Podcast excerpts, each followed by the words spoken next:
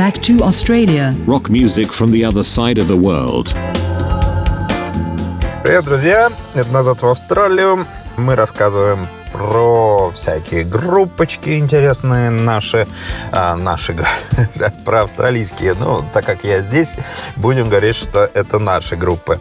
А, сегодня редкая группа достаточно, но очень известная. То есть а, есть редкие группы, но с очень известными треками, которые, как мне говорят местные жители, очень, ну, такие считаются культовыми.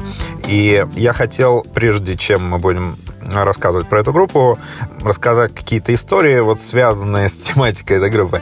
Мне показалось, что эта группа просто мега сексуальная. То есть, а, если вы посмотрите ее клип вот на песню, которую мы будем сейчас слушать, мне очень напомнили кадры этого клипа. Вы найдете в Ютубе.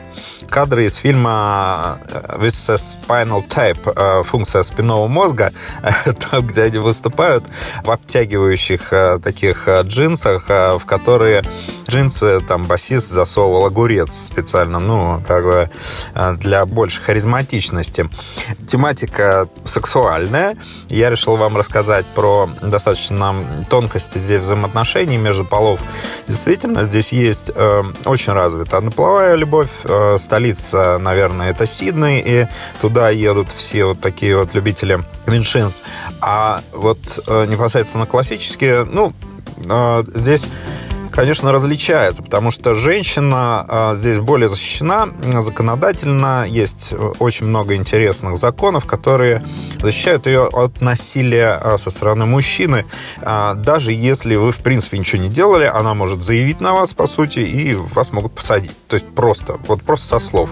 И достаточно такие странные закончики здесь я вот встречал, ну, как странные, то есть для меня странные. Может, для австралийцев это нормально, но реально тут даже в барах, э, вот как мне показалось, принято, что когда женщина именно инициирует знакомство, то есть не мужчина, такой матриархатик.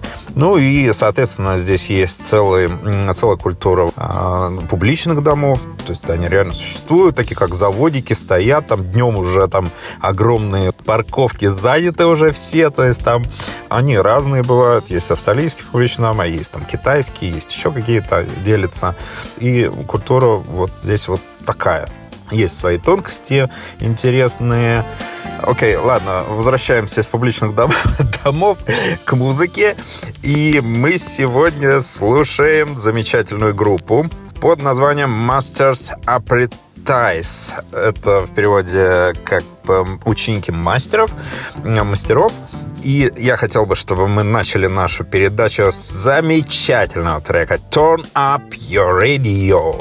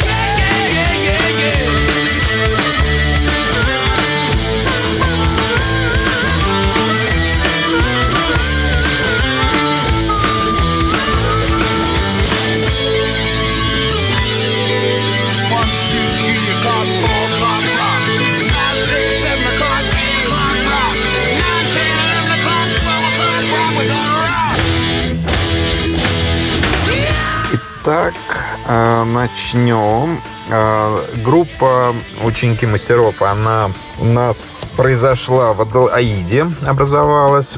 Это штат Южная Австралия. Э, основные стилистика, в которой работала группа, это поп-рок, психоделический рок, прогрессивный рок. Ну вот заявляется, что с 65 года, вот, в принципе, по настоящее время они работают, были изданы достаточно крутыми рекорд-лейблами Virgin, EMI и Columbia и так далее. То есть это уже говорит само за себя. Также есть э, у них э, сайтик живой. Кому интересно, можете найти на просторах интернета. Ну и основные участники это Мик Бауэр, Брайан Боттон, Кевин Уэбб, Рик Харрисон, Крейг Холден и Билл Харрат.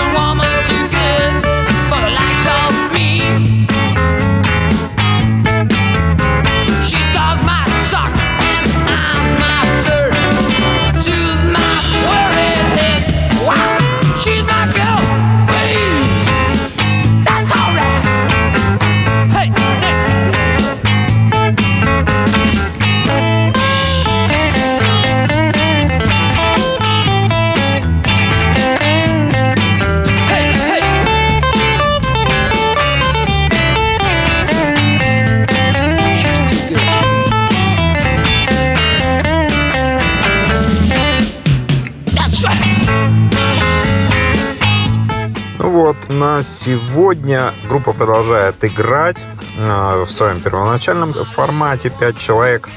Э, в нынешний состав входит Мик Бауэр, Брайан Боттон, Гевин Уэбб и Рик Харрисон вместе с басистом Биллом Хородом и солистом Крейгом Холденом.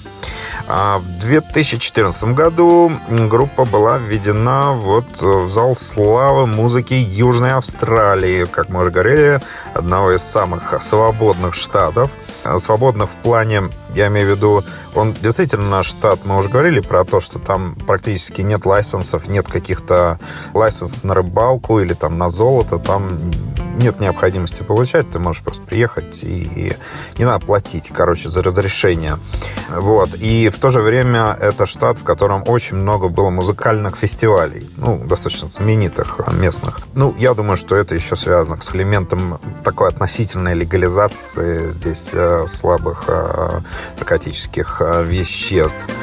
И в 1965 году вот первые участники «Мустанг», как они назывались раньше. То есть, а, по сути, группа была введена именно в качестве «Мустанга». А, Мик Бауэр, Гевин Уэбб, Брайан Воттон и Рик Моррисон присоединились к Робу Пупайну. И чтобы исполнить песни из разных эпох, то есть они сделали такую соляночку, концертик, но при этом они не записали ни одной пластинки э, вот в этом составе.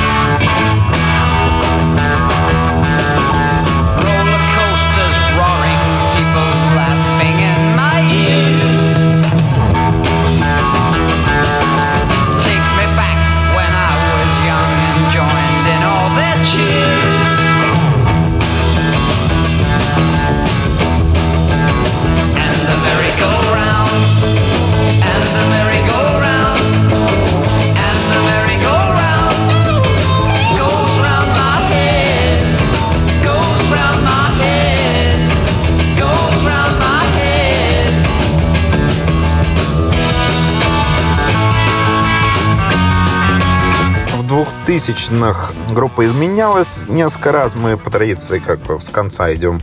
Ну вот в начале 2000-х, в сентябре и августе, они сделали небольшой концертный тур Long Way to the Top, в котором приняли участие вот э, лучшие австралийские группы 50-х, 60-х, 70-х годов, и вот э, они были в их числе. А, тур был вдохновлен сериалом ABC TV «Долгий путь к вершине», вот, который транслировался в августе 2001 года. Кис э, был показан в эпизоде во втором, это вот 63-68 год, где он обсуждал британского мигранта, э, влияние на их ранние работы. И в эпизоде, и в третьем эпизоде, который называется «Билли убил рыбку», 68-73 год. Ну и надо еще отметить, вот э, если говорим про 2000-е, что вот Кейс умер от пневмонии, связанной с множественной миеломой. Вот, 13 э, июня 2014 года.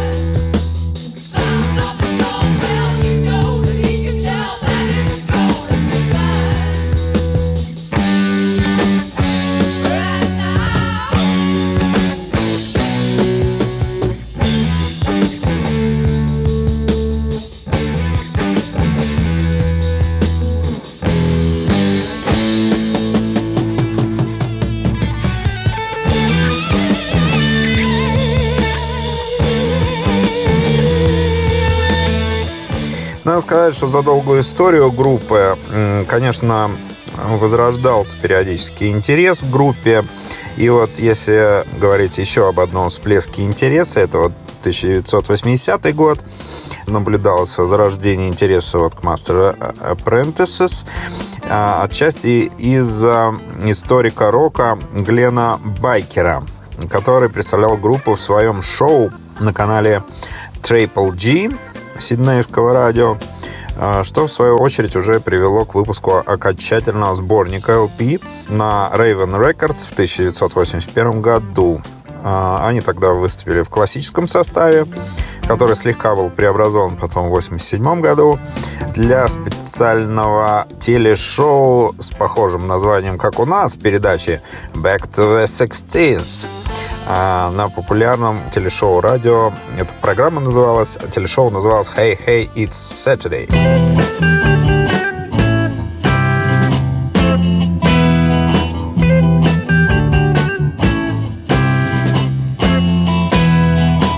Every day the work gets harder. Every day my eyes see farther into what appears to be my life. Yesterday the sun was shining.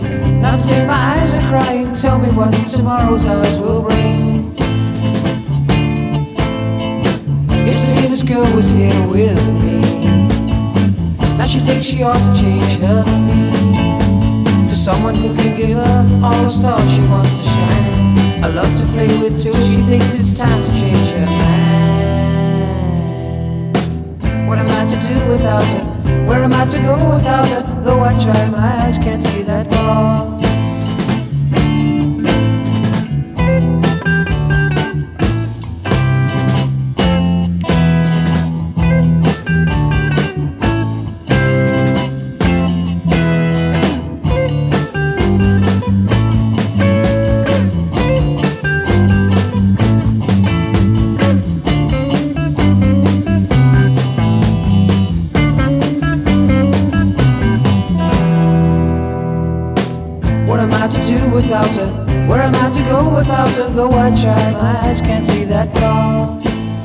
Во время тура по Австралии группа в 70-х получила известие, и EMI UK, рекорд-лейбл, был очень доволен новым альбомом.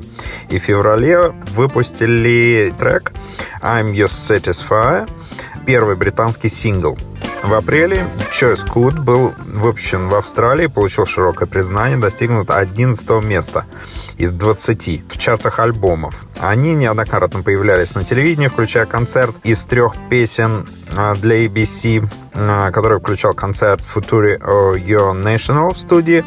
В Мельбурне они отыграли концерт в ратуше при поддержке Билли Торпа и Астекса. Надо сказать, что в то время, конечно, у них э, очень были проблемы с финансами, давали сбои работа вот с продюсером и недобросовестная работа промоутерами. В итоге группа переживала очередной упадок и уже, собственно, хотела неохотно распасться. Но накануне распада вот из Лондона позвонил Джон Холсел из EMI и сообщил, что Чес Кут получает очень восторженные отзывы в английской музыкальной прессе, включая также восторженные отзывы от Melody Makers.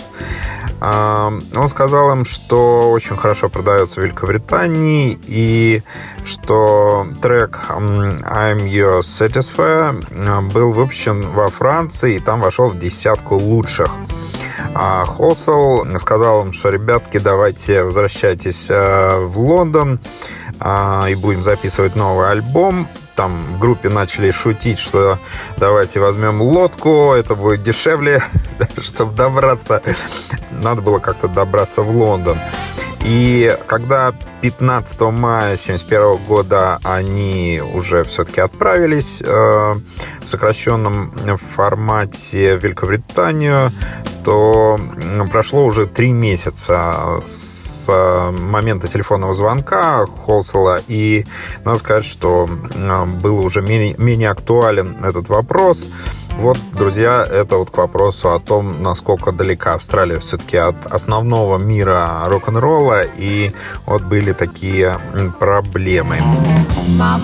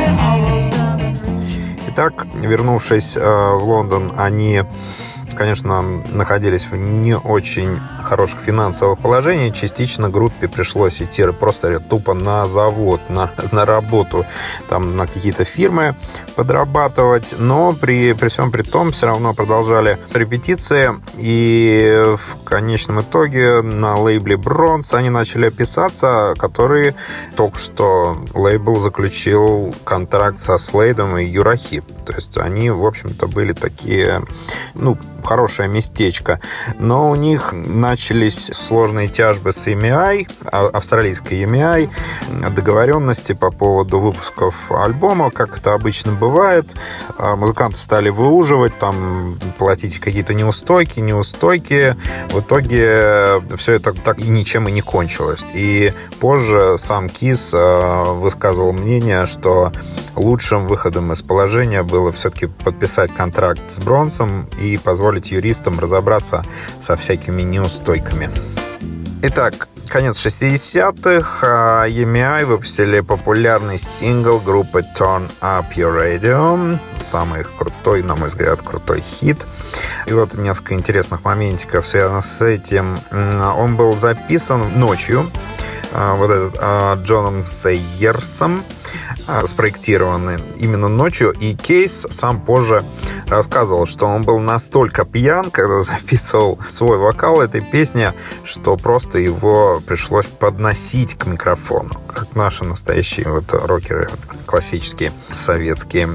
Песня, это я шучу, конечно, песня преднамеренно создавалась так, что э, быть очень громкой и оскорбительной и по идеологическим соображениям была задумана как последний, вот как цитирую, последний гвоздь в гроб непродуманного образа молодежи. Вот, на тот момент, э, на тот период конца 60-х.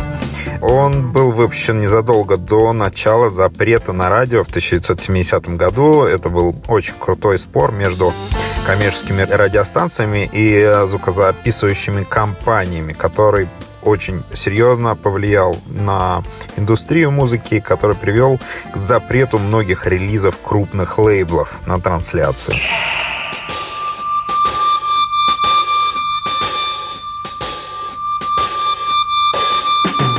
I dig the way you talk. You really turn me on.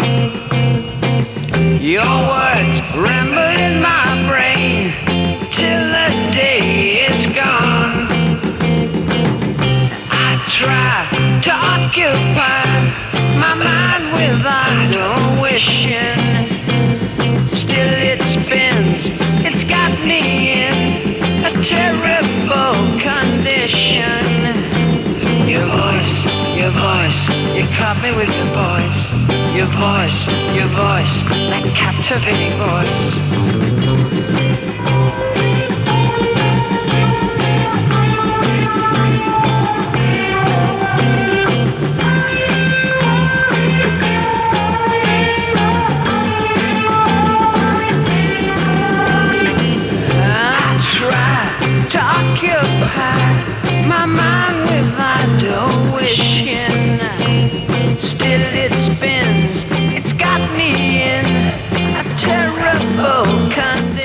Ну вот несколько интересных фактов о финансовой стороне музыкального бизнеса в то время, в конце 60-х. Э, После шоу в Брисбене Уитли подсчитал, что толпа заплатила 5 долларов за билет, э, и что кассовые сборы э, от прибыли от этого концерта составляла не менее 30-35 тысяч долларов.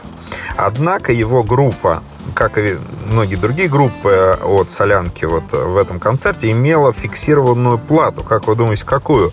200 долларов за концерт.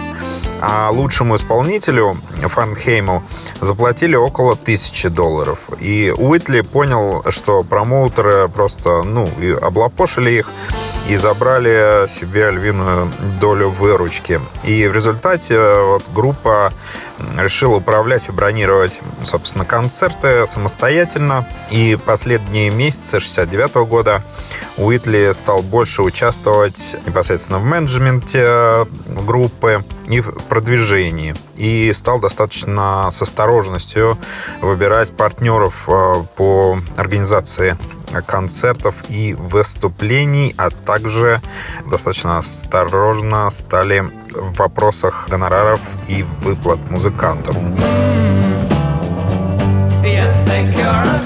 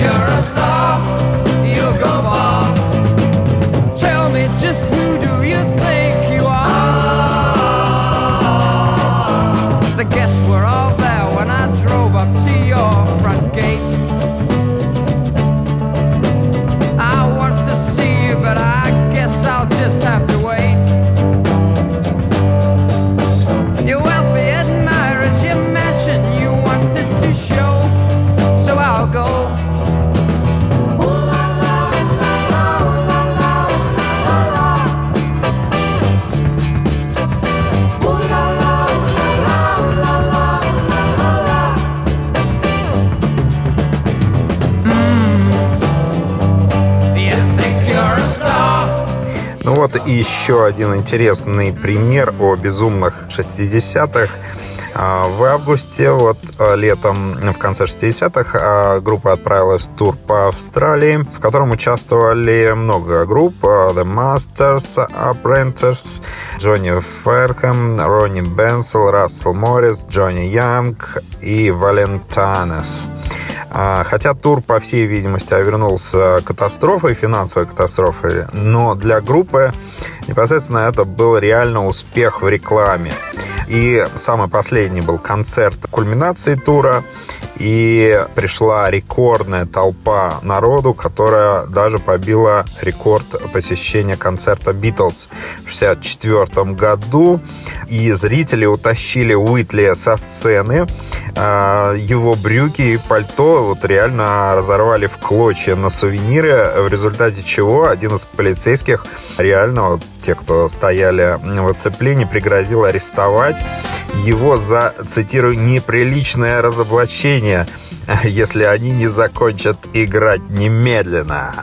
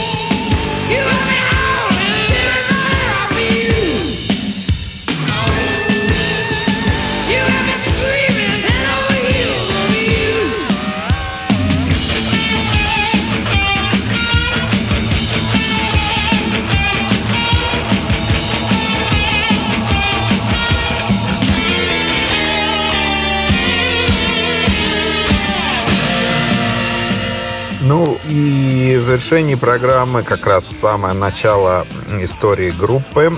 Раньше мастера назывались «Мустанги». The Mustangs с 1964 по 65 год. Инструментально-танцевальная группа. А, В основном играющая мой любимый вид музыки серф. А, Она образовалась в Аделаиде. а, Была образована Миком Бауэром на ритм-гитаре, Риком Моррисоном на соло-гитаре, Брайаном Воттоном на ударных и Гевином Уэбом на бас-гитаре. А, Изначально они играли каверы на песни The Shadows и Venturas. На творчество группы очень, конечно, сильно повлияло австралийское турне The Beatles а, в июне 1964 года, которое оказало особое влияние в Аделаиде. Когда Битлз прибыли в Аделаиду, это город, вот по сути, немножко левее Мельбурна, если посмотреть, там где тысячи километров по побережью, их встретила самая большая толпа, которая по некоторым оценкам насчитывала 300 тысяч человек. В то время, когда население Аделаиды было около 700 тысяч человек по сути, их встретила половина жителей этого города. И после прорыва тура Beatles стало очевидно, что серф-инструментальный стиль уже в прошлом. И мустанги, как раньше назывались эти мастера, еще раз повторю, изменили свой стиль, взяли ведущего певца, шотландского мигранта Джеймса Кейса. И после этого началась их такая улетная карьера мегасексуальной группы. А с вами была программа «Назад в Австралию». Я Антон Тульский. До новых встреч на Моторадио. Back to Australia.